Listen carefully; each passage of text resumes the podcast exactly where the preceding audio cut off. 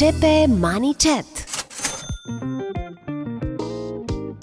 De mii de ani, oamenii învață unii despre alții prin povești.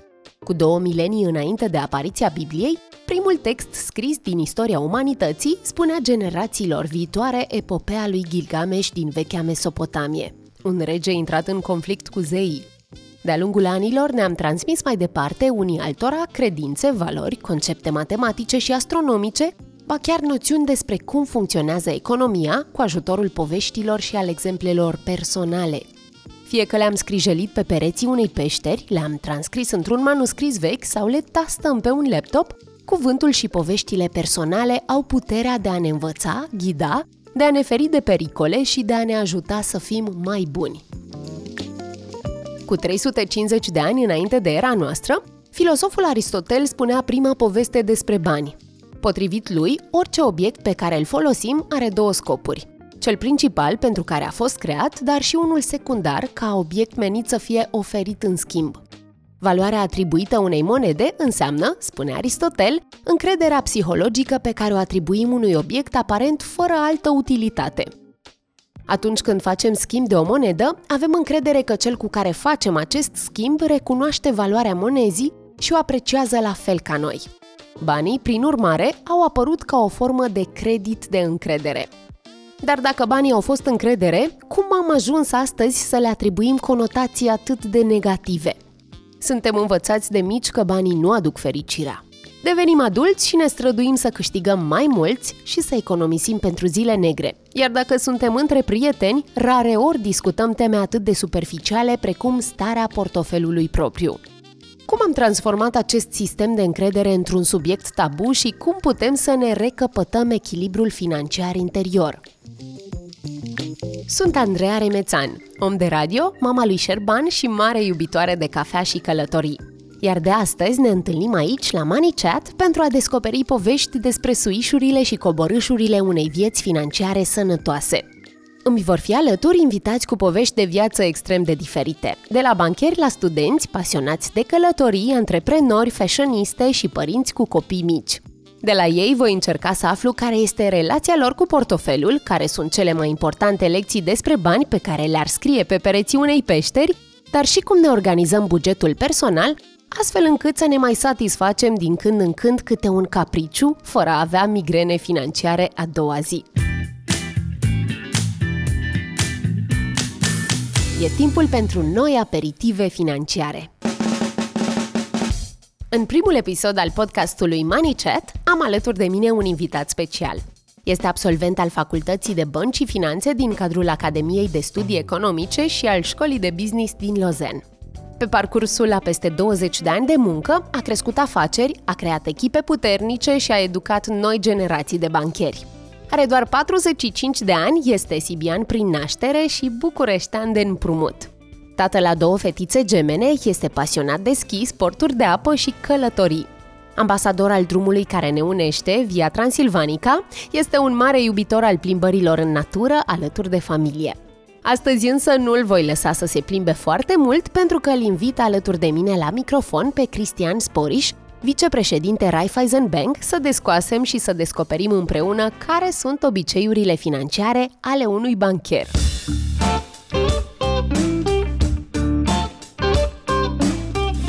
Bine ai venit, Cristi! Cristi, lucrezi în bancă din 1997. Spunem de când ai știut că vrei să fii bancher? Nici mai mi-aduc aminte când am, m-am gândit că vreau să devin bancher. Uh, știu că am uh, decis să dau la facultatea de finanțe, bănci și bursă de valori. Cu siguranță mă gândeam la o carieră fie în uh, burse, fie în bancă. A apărut mai degrabă partea, oportunitatea cu banca și m-am angajat uh, la Banca Națională a Greciei, care de-abia intrase în România, în 96, fiind încă student în anul 2, dacă nu greșesc. Cum vezi decizia de atunci, acum peste ani? Sunt și lucruri pozitive și lucruri negative. Dacă mă gândesc din punct de vedere profesional, a fost o decizie minunată.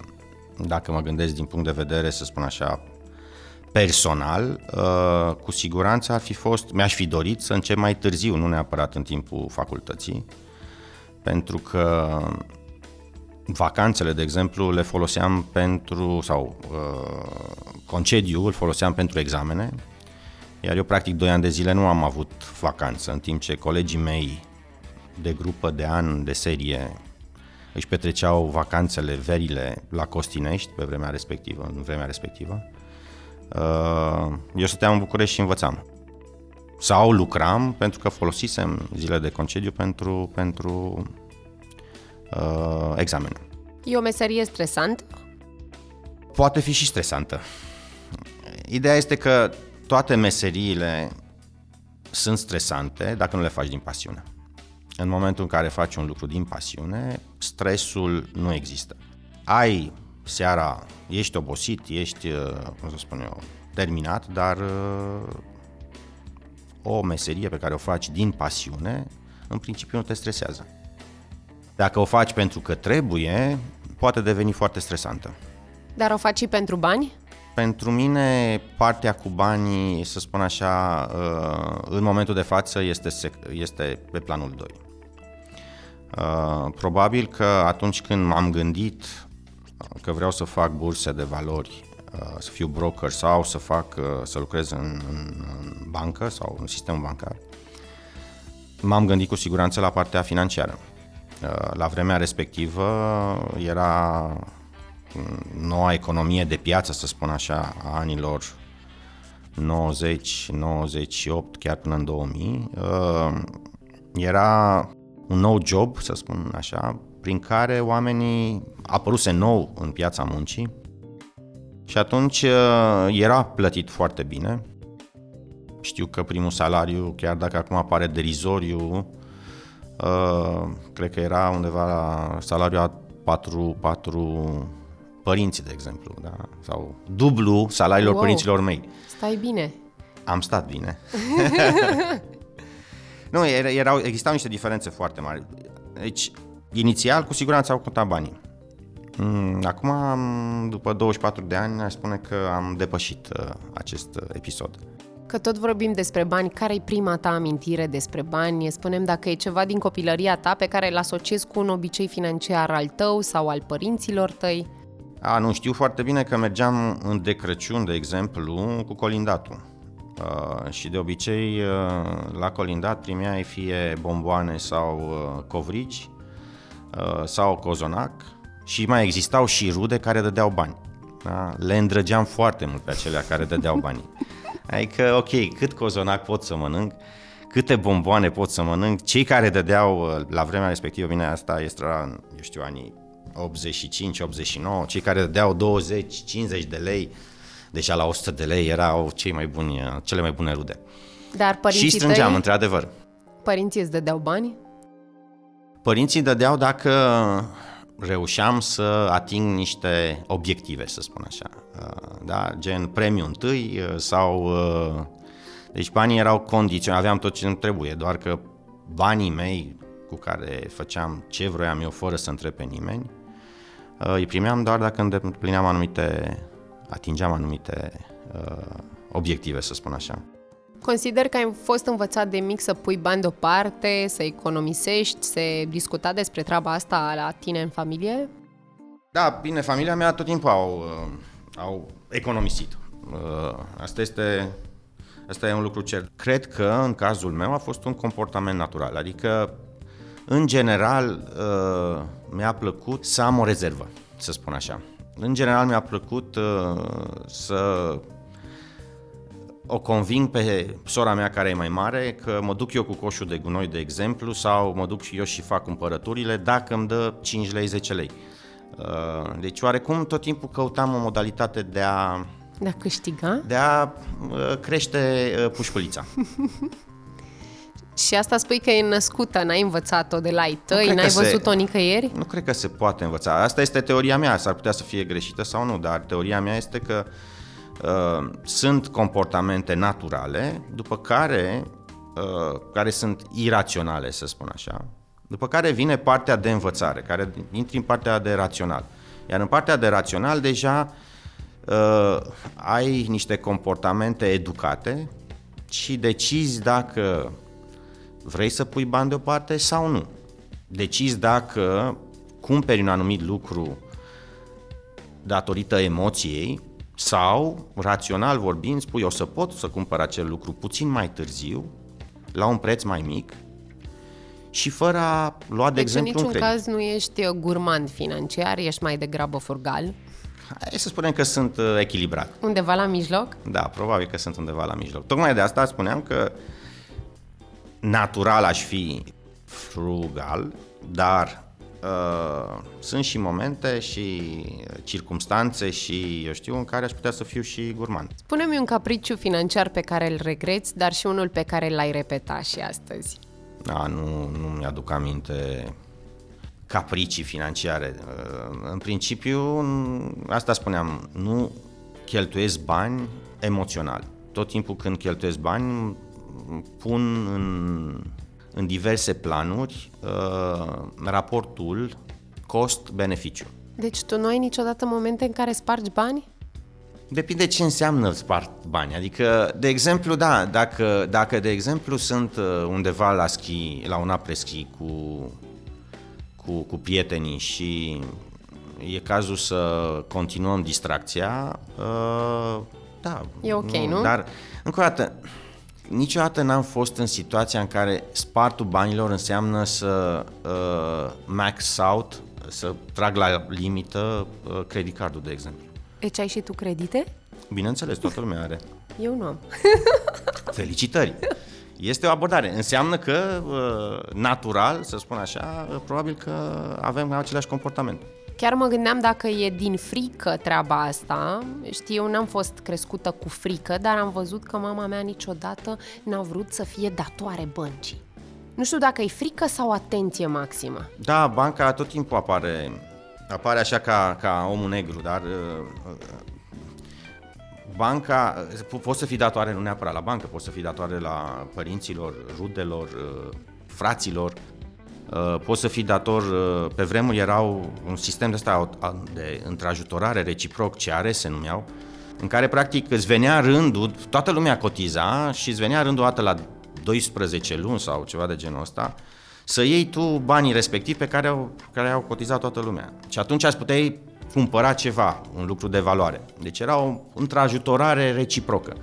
Dar și acolo, până la urmă, era tot o datorie, pentru că fie cotizase înainte, fie după ce ai luat banii, urmează să cotizezi următoarele 12 luni ca să poată să ia și ceilalți. Păi fix asta face mama cu frații ei, pentru că sunt cinci, pun așa bani deoparte pentru ziua de naștere, dar la fiecare moment în care îți vine rândul și tu primești sau Da, e dai. tot o formă. E fix asta. E tot o formă de, e tot o formă de, cum să spun eu, de intermediere financiară, o formă de uh, a redistribui banii. Da? Uh, dar asta se poate face în, în- doar în comunități mici. Uh, fie angajații unei firme, fie, eu știu, angajații uh, unei instituții, fie în familie, fie pe scara de bloc. Să știi că mi-am dat seama că și la mine la muncă fac anumite departamente treaba asta. Da, deci e un lucru care, încă o dată, nu, nu, nu a fost uh, descoperit recent. Acest lucru se întâmplă de foarte multă vreme. Eu, mai ales în comunitățile mici, eu știu, în, în Ardeal, de unde, de unde provin, în anumite sate, tot timpul au existat o, această casă de ajutor reciproc, cooperativă, îi se mai spunea, în care, practic, oamenii aveau grijă atunci când îi vine unuia rândul să cumpere un cal, să aibă de unde să ia banii, nu neapărat să se ducă să ceară de la toate rudele. Dar ai spus ceva foarte interesant uh, și anume că banca e privită ca un bau-bau. Cum ar trebui de fapt să fie privită banca și creditul? Banca ce face? Banca până la urmă, uh, la o scară mai mare, îi întâlnește pe cei care sunt, așa cum sunt eu, mai rațional, cu cei care sunt emoționali. Cei care sunt raționali strâng banii pentru a-și cumpăra, pentru a-și face un capriciu, dar atunci când au banii pentru acel capriciu, și sunt alții care sunt emoționali, care vor și nu au răbdare și vor să cumpere astăzi, să satisfacă, să-și satisfacă acest capriciu. Banca ce face? Strânge banii de la cei raționali și le dau celor emoționali. E adevărat că nu există pentru acest lucru uh, să folosești banii fără a plăti, adică pentru că atunci nici nu ar fi corect. Faptul că cei raționali așteaptă un an, doi, îi se spune în engleză time value of money. nu știu cum să traduc în românește, este valoarea banilor în timp. Da? Faptul că tu îți oprești un imbold de a consuma astăzi și aștepți 4 ani de zile, iar alții nu așteaptă, își vor satisface capriciu, dar pentru asta este un cost. Iar costul ăsta este practic banii pe care trebuie să îi dea pe de o parte băncii care intermediază această relație, dar pe de altă parte celui care așteaptă. Consider că ar trebui făcut un credit doar în momentul în care vrei să investești în ceva? Credite faci atunci când, sau cel puțin din punctul meu de vedere, în momentul în care știi că cash flow generat de investiția respectivă este mai mare decât rata pe care o trebuie să o plătești, atunci este o investiție bună și atunci este de dorit să se ia creditul respectiv, pentru că practic accelerezi un eveniment, îl aduci în prezent, care s-ar întâmpla dacă ai economisi o perioadă mai lungă de timp. Asta mai ales în cazul firmelor. Sau în traducere, cum spune românul, cumpăr un apartament, îmi fac uh, credit la bancă, îl închiriez și câștig de pe urma lui sau se plătește singur? Da, aici... Uh, Depinde de calcule, bănuiesc. Aici, aici fiecare își face calculele lui. Uh, cred că în România există o abordare de genul ăsta, tocmai de asta probabil față de toate celelalte țări europene românii sunt proprietari în proporție de 95-96%. E bine asta? Poate fi bine, dar și este bine. Pe de altă parte, uh, îți limitează foarte mult flexibilitatea de a te muta dintr-o parte în alta, de a uh, merge dintr-un oraș în altul, adică oamenii sunt mai imobili în momentul în care 95% dețin o proprietate. Este greu să te muți dintr-un oraș în altul. Sunt și părți pozitive, dar, încă o dată, depinde foarte mult. Uh, există, există concepția în România și nu numai, în general în Europa, nu neapărat în, în, în Statele Unite, că o proprietate oricum își păstrează valoarea, chiar va crește, că ești protejat la inflație uh, și mai mult decât atât uh, s-ar putea să faci niște bani din chirie. Cristi, ai două fetițe, spune-mi ce lecții financiare le transmiți, încerci să faci treaba asta, crezi că educația financiară ar trebui să înceapă din copilărie? Cum e? Încă o dată, dacă rămân la teoria pe care am uh, expus-o mai devreme, există o tendință naturală să fii uh, ponderat în ceea ce privește finanțele personale uh, sau să fii uh, expansiv în ceea ce privește uh, finanțele personale. Deci pentru mine este simplu. Zim pe românește, pentru mine. Eu sunt mamă. Da, există persoane care tind să economisească și există persoane care tind să cheltuiască. Iar tu niște ponturi, nu știu, cum discuți cu ai tăi De exemplu, și mie mi-este greu, da? Mai ales că eu am două fete gemene. Să trăiască. Mulțumesc. Cu caractere total diferite. Wow. Care primesc aceeași educație și una când primește bani, de exemplu, de Crăciun sau de uh, iepuraș sau de, mai știu eu, ziua lor, tot timpul pune banii deoparte și îi folosește doar atunci când vrea să-și cumpere, să-și facă, să-și satisfacă o plăcere personală, iar dacă cumva iese cu prietenii la Starbucks, că este nou uh, trend, uh, îmi cere bani, deși are bani. Cealaltă, în schimb, niciodată nu-mi cere bani, are banii respectiv și cheltuiește instant, adică dacă o întreb după 2-3 luni dacă mai are bani, nu mai există niciun, niciun, niciun leu. Ai putea să faci o comparație, să spui că în felul ăsta una va face credit pentru plăceri personale și cealaltă pentru investiții da, pe nu, termen lung? Cred că, cred că una va strânge bani, mă, adică mă, încerc să proiectez așa peste 20 de ani cum va fi relația aceasta între două surori gemene. Una va fi foarte atentă cu partea financiară, iar cealaltă o să-i bată din când sau o să o sune din când în când să-i spună auzi, sora mea, am nevoie de niște bani, uite, a apărut o chestie, te rog, dă și mie și ți dau peste trei luni. Deci până la urmă ține și de tine ca om, de cum ești plămădit și nu musai de educația pe care o primești acasă. Da, educația poate să vină să atenueze puțin din uh, pornirile uh, naturale. Dar cum am putea să ne educăm pe cont propriu? Că nu știu dacă românul chiar are educație financiară. Până la urmă trebuie să ajungi la lucrurile de bază, să te gândești tot timpul, chiar am nevoie de lucru respectiv, chiar am nevoie, dacă mai aștept, vă dau un exemplu simplu. Uh, dacă cumperi o mașină nouă, oricare, da? hai să, pentru că mie îmi place partea de sustenabilitate, hai să luăm ID3-ul de la Volkswagen. În momentul de față, dacă îl cumperi, probabil că te, te costă vreo 45.000 de euro.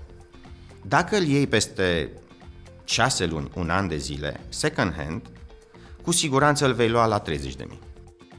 Pentru 1000 de kilometri sau 1500 sau 5000 de kilometri cât poate să facă primul proprietar în primele 6 luni de zile, eu prefer varianta a doua. Tu da, dar mie mi se pare că bărbaților le place să iasă cu mașina nouă pe poarta fabricii. Cred că e feeling-ul ăsta. Nu știu, nu-mi dau seama. Eu ca femeie pot să conduc și o căruță, n-am nicio problemă atât timp cât mă duce din punctul A în punctul B, e în Da, regulă. cred că, cred că asta ține de tot așa, de copilărie și de Da, dar discuția uh, cu partenerul dorința, nu e dorința, aceeași. dorința de a avea mașinuța ta. Uh, mașinile probabil că sunt niște jucării mai mari și atunci, uh, da, e probabil că provine oarecum din copilărie, copilărie dorința de a avea mașinuța ta nouă. Uite că tot îmi spuneai de exemple. Ce obiceiuri financiare aplici tu acasă? Simplu, pe românește, pe scurt. Da, uh, nu pot să spun că fac, uh, că raționalizez anumite lucruri. Uh, ceea ce contează pentru mine este să nu cheltuiesc mai mult decât câștig. Aha, și cum faci treaba asta? Îți trăiești viața într-un Excel, cum am văzut uh, Nu, la nu, nu, nu, mulți nu, nu, oameni? nu e nevoie de, nu e nevoie Mhm. de Excel. Excelul meu este credit cardul. Credit cardul care, practic, orice cumpărătură fac, fac pe credit card, uh, ca instrument de plată, nu de credit. Și când vine data de plată a acelui, uh, da, tot timpul am soldul credit cardului. Îți pui o dată fixă pe lună? Da, este a doua, a doua zi a lunii, uh, a oricărei luni, având în vedere că eu salariul îl primesc în ultima zi a lunii, deci 30-31 ale lunii. Deci a doua zi, practic, eu închid uh, cheltuiala de luna precedentă. Nu ești dator niciodată. Și cum îți fixezi suma? Cum îți faci calculul? Care e limita la acest card? În principiu, limita respectivă nu ar trebui să depășească, să spun, 90% din salariu. Te gândești în viața de zi cu zi să-ți crești nivelul veniturilor? Este ca și cazul, în, cazul, în cazul unei companii. Când te uiți la sănătatea financiară a unei familii sau unei persoane, trebuie să te uiți la ambele părți ale ecuației. Una este partea de cheltuieli și cealaltă de venituri. Uh, există și o vorbă românească așa din bătrân, mult ai, mult cheltui. La fel cum, altă vorbă românească foarte bună este îi faci ușor, îi cheltui ușor. Banii care se fac ușor și se duc ușor. Uh, sunt niște proverbe care pare că țin de educația financiară de mii de ani sau sute de ani. Normal că toată lumea s- își dorește să-și crească veniturile, Uh, dar există până la urmă uh, o zonă în care creșterea incrementală a venitului nu-ți mai oferă nicio, nicio, nicio satisfacție, pentru că se va duce în economisire, Cu cât faci mai mulți, cu atât pui mai mult deoparte? cu siguranță. Oare de ce? Pentru că până la urmă nevoile oamenilor sunt cam aceleași. Dacă ne referim, nu știu, poate că o să stai într-o casă mai mare, poate că o să ai o haină mai de firmă, nu neapărat mai de calitate. Aici e încă o legendă urbană românească că dacă este de firmă, e calitate. Poți să uh, îți iei o mașină mai uh, scumpă, dar până la urmă, dacă încerci să reduci lucrurile, nevoile sunt cam aceleași, adică Tot o mașină conduci, tot într-un pat dormi, tot mâncare mănânci, Da. nu? Da, m- eu cred în momentul de față că oarecum lumea se schimbă și generațiile noi uh, nu mai pun atât accent pe partea asta de proprietate, de a avea lucruri, de a deține mașină, apartament și am impresia că ei se mută puțin spre zona de experiențe. E fix ceea ce am citit, că generația asta tânără investește în experiențe. De asta, uitându-mă și la bancă, dacă populația sau noua generație se va muta foarte mult în experiențe, automat și modelul de business al băncilor se va, se va schimba fundamental. Pentru că această relație pe care o spuneam mai devreme între cei care pun deoparte și cei care își doresc să satisfacă o nevoie sau un capriciu acum, nu va mai exista. Pentru că o experiență nu va mai fi atât de scumpă. Cristi, revenind la povești despre bani, spunem cum vă administrați bugetul în familie, tu și soția ta aveți conturi comune sau separate, puneți bani deoparte? În primul rând, banii sunt ai familiei, toți banii sunt ai familiei. Deci nu e ca la francezi, fiecare cu contul nu lui e ca la și francezi. nu. Uh, E ok? avem, avem, avem, în schimb, un uh, cont comun, două conturi comune, un cont curent cu două carduri, unul al meu și unul al soției, uh, și un cont de și credit cardul, care tot așa este un singur cont, dar cu două plastic, plastice. Uh, Deci, practic, orice avem nevoie sunt cele două conturi din care folosim. Uh, Restul, ea are un cont personal uh, în care Pentru pantofi? da, pentru surprize, să spun așa, da? inclusiv surprizele pe care mi le face mie. Iar eu sunt cel care mă ocup de partea de investiții. Mai ales pentru că eu am început în bancă lucrând ca trader în trezoreria băncii.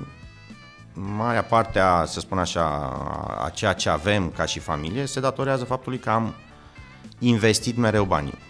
Uh, și am investit nu neapărat uh, în real estate, în apartamente, mi-am investit în acțiuni. Cum poți să Uh, I-am investești investit în acțiuni, smart? în obligațiuni. În practic am încercat să, să, să, să beneficiez de orice oportunitate uh, am găsit în piața la, respectiv, la momentul respectiv.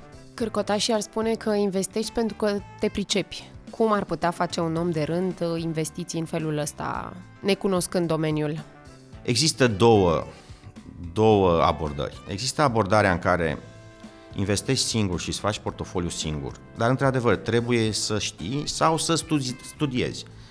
Există și varianta în care nu-ți prinzi mintea cu lucrurile astea, pentru că fie sunt foarte complicate, fie nu te preocupă, nu ești pasionat, și atunci delegi acest lucru către o terță parte, care poate să fie fonduri mutuale, poate să fie o societate de administrare a activelor, sunt nenumărate în România. Și atunci îi lași pe ei, care au profesioniști, să se ocupe de investiția respectivă. Pe de altă parte, m, oricine poate să constate că în momentul de față, chiar dacă nu te pricepi și nu cumperi, de exemplu, o acțiune anume, nu cumperi Apple, nu cumperi uh, Tesla, da? pentru că acolo trebuie să și știi, trebuie să ai și flair, trebuie să te gândești cum va arăta lumea în viitor și așa mai departe. În traducere, joci la bursă doar dacă te pricepi. Da, Dacă dar știi există cu ce și să mă varianta în lega. care poți să joci cumpărând un index. Fiecare înseamnă este, asta? un index este o medie a, acți- a acțiunilor dintr-o piață la un moment dat. E Dow Jones, de exemplu, uh, este Betu, uh, e pe Nasdaq, uh, sunt nenumărate, FTSE, de exemplu, în Londra. Și atunci ce faci? Cumperi acel index și atunci tu practic vei lua media creșterii bă- uh, pieței. Deci practic cumperi acel lucru și dacă ne uităm de exemplu în România, da, dacă ne uităm din 2000 până în 2021, bursa, acest bet despre care vorbesc, acest index, a crescut de 11 ori. Wow. Uh, Deci dacă Deci pe plan Cumpărai- mediu poți câștiga de 11 da, deci dacă ori. în doi ani. cumperi constant acel index, acum probabil că n-ai fi avut de 11 ori, pentru că și acumularea este treptată, nu este din prima, din două. Dar ai fi avut un randament extraordinar de mult, mult mai bun decât ai fi avut la un apartament, de exemplu. Uh-huh. Cu atât mai mult, cu cât în perioada asta ai fi beneficiat și de niște uh, dividende. Spunem tu, economisești pentru a-ți face pofte financiare sau pentru a pune bani deoparte pentru zile negre? De ce economisim? Pofte financiare, nu știu, nu, în- încă o dată, în principiu eu îmi cumpăr ce am nevoie, adică nu știu dacă uh, am stat vreodată să mă gândesc, wow, ce mi-aș dori lucrul ăla și să nu-l cumpăr, adică pur și simplu îmi cumpăr strictul necesar, nu... Uh, Asta cu economisirea poate să fie și o chestie de uh, în care îți dorești, e, devine și un joc la un moment dat. Da? Ce fel de joc? Explică-mi. E ca la Monopoly. Ai jucat vreodată Monopoly? De în fiecare seară. Și cum e? e bine. Dar de ce joci?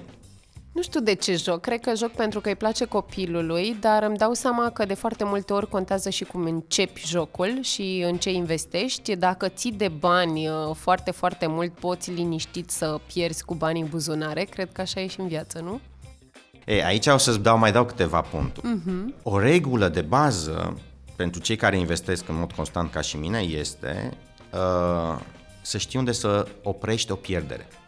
Deci în momentul în care ai făcut o decizie greșită, nu trebuie să rămâi încăpățânat în greș- decizia aia greșită și să vii în strada aia, dacă constați că nu, nu ți aduce bani ca să fac paralela cu Monopoly. Nu trebuie să... Da, o decizie poate să fie greșită. Ideea este că nu trebuie să rămâi uh, încăpățânat în acea decizie și să poți să fii capabil să o schimbi.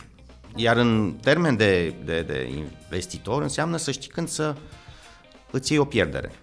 În sensul că am cumpărat o acțiune, nu a luat, nu a început să crească, a început să scadă, nu aștept până când intră în faliment compania respectivă. După minus 5, 10, 15%, când mi-am stabilit de la început, când am cumpărat-o, mi-am stabilit de la început când sunt dispus să o vând.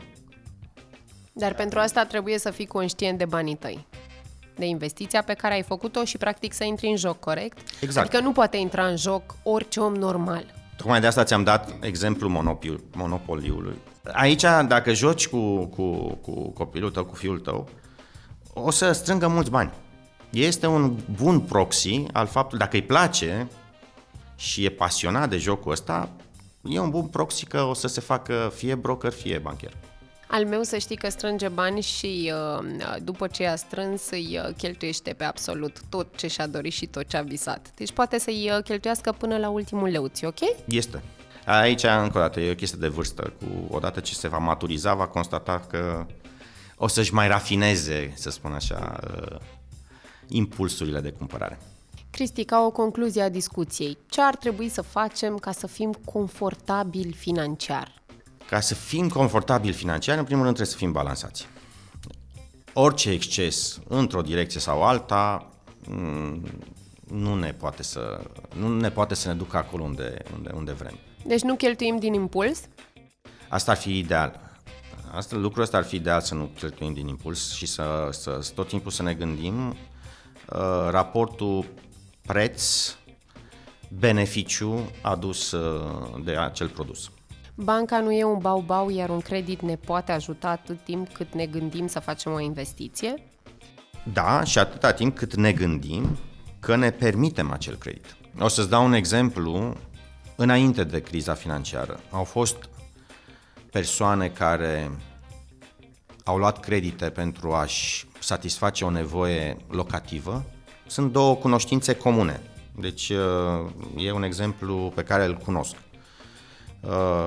cam de aceeași vârstă, proaspet căsătoriți, fără copii, cele două familii, unea au decis să, uh, să, să facă o investiție, nu o investiție, să-și rezolve o problemă locativă, se mută de la părinți și și-au luat un apartament cu un dormitor, adică două camere, practic, având și un avans de 30% și n-au avut nicio fel de problemă în a rambursa acel credit, chiar dacă în 2010 prețul apartamentului respectiv a fost la jumătate față de prețul pe care l-au dat ei în 2007. Și am avut cealalt, ceilalți prieteni care au decis să cumpere unul mai mare în ideea în care au zis, da, dar noi ne vom mări ca familie și nu are sens să luăm de două camere. Hai să luăm de patru camere, că ne dorim doi sau trei copii. Uh, mai mult, au luat și un leasing la o mașină și, uh, bineînțeles, și reamenajarea apartamentului a fost la standarde foarte înalte. Uh, bineînțeles, a venit criza și au avut o mare problemă pentru că n-au putut plăti nici mașina, nici apartamentul și oricum n-au făcut copii până în 2012-2013.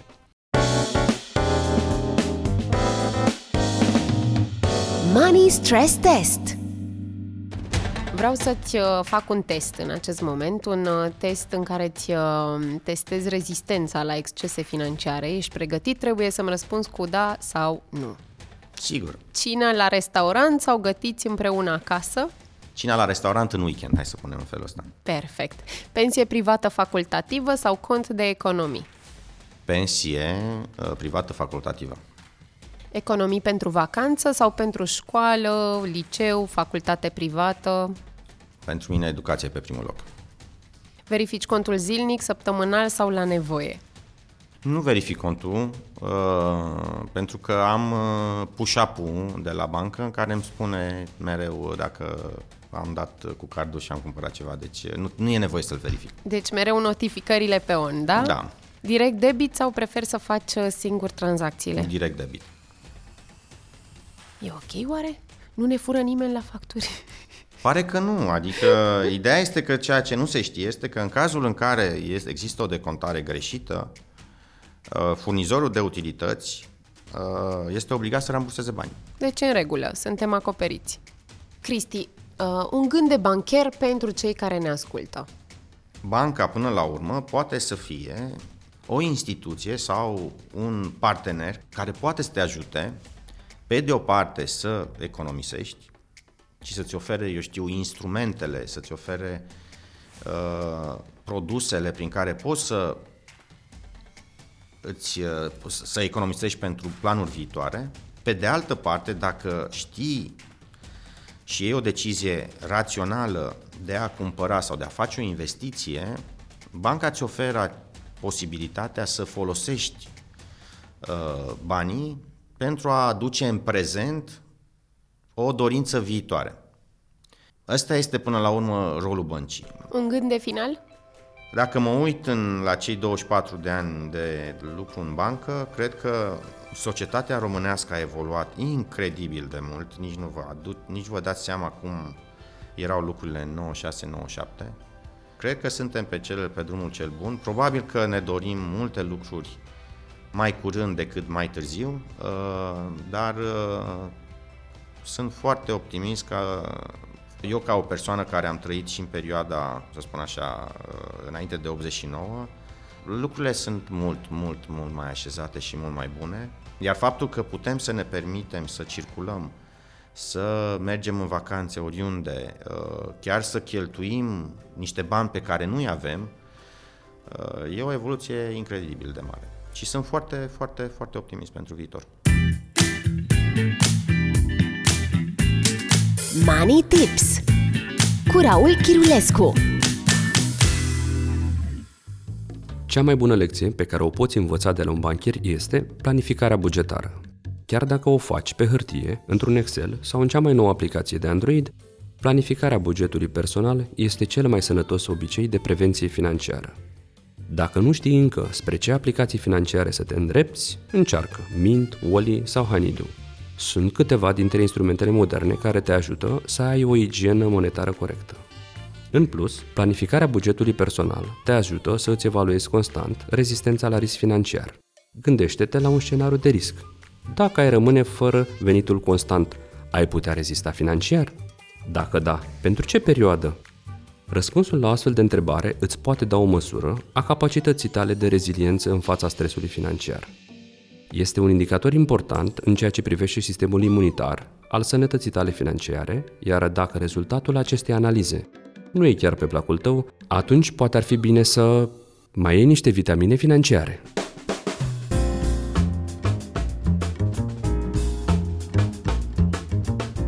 Este greu de crezut că meseria de bancher se împacă cu moderația financiară, dar discuția din primul episod al Money Chat asta ne-a arătat încă o dată. Cât de plină de surprize este o viață financiară sănătoasă. De multe ori moștenim și transmitem mai departe obiceiuri și credințe față de bani observate în familie. Tocmai de aceea e important să fim conștienți de lecțiile financiare pe care le transmitem celor mici și să-i mai provocăm din când în când să pună bani deoparte pentru cea mai nouă jucărie. Îi mulțumesc lui Cristi pentru că ne-a fost alături în primul episod din podcastul Money Chat și până data viitoare vă invit pe moneybistro.ro pentru mai multe sfaturi despre cumpătare în portofel. Și nu uitați, pentru sănătatea voastră financiară, evitați excesele oricare ar fi ele.